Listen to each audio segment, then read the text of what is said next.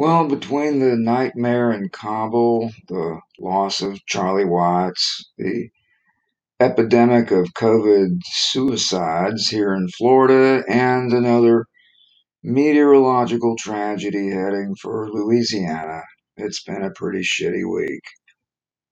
There was a time when I used to think our space brothers could lift us above the inevitable, but after revisiting one of the old Devoid blogs, it reoccurred to me that some things are so broken there's not enough glue on Earth or anywhere else to fix it.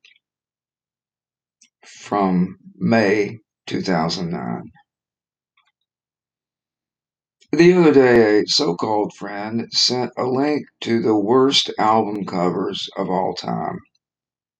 Some, like Kenny Loggins' Spinal Tap, Bay City Rollers didn't really belong because either the artists were being A, intentionally idiotic, or B, reflecting the larger vacuous trends of the time.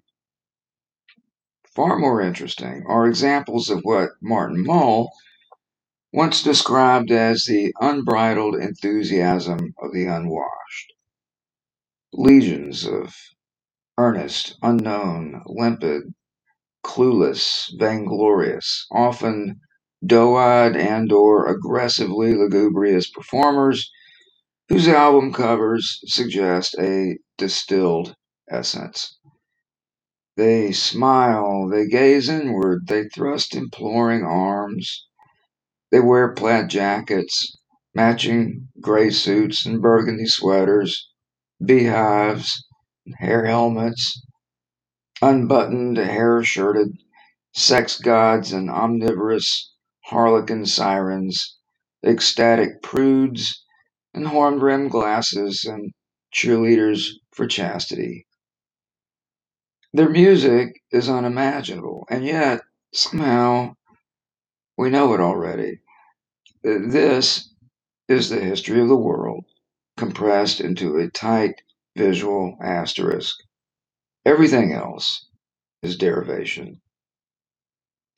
None of this would have registered with Devoid had Fox News not featured the latest claims of a Russian scientist concerning the Tunguska incident of June 30, 1908.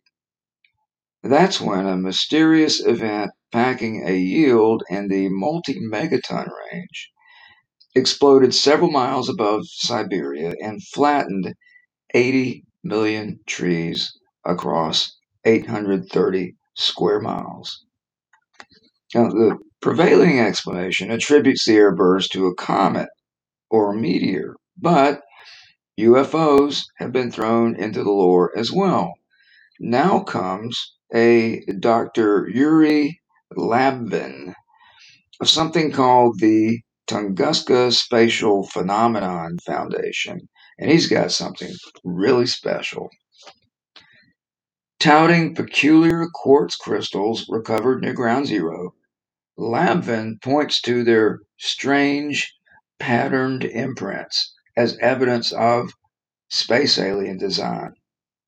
He says the small holes piercing several samples indicate jewelry chains. His theory?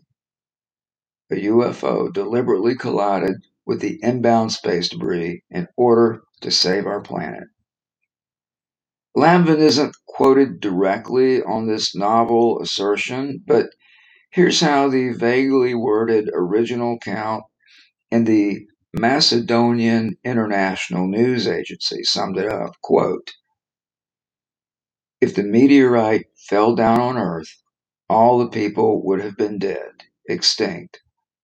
Scientists believe the aliens had interfered and put their lives on the line to make sure there isn't a direct impact with Earth. End quote. So the aliens sacrificed themselves 101 years ago in order for Earthlings to propagate and attain their full potential, many of whom went on to squander this great gift by immortalizing themselves on album covers.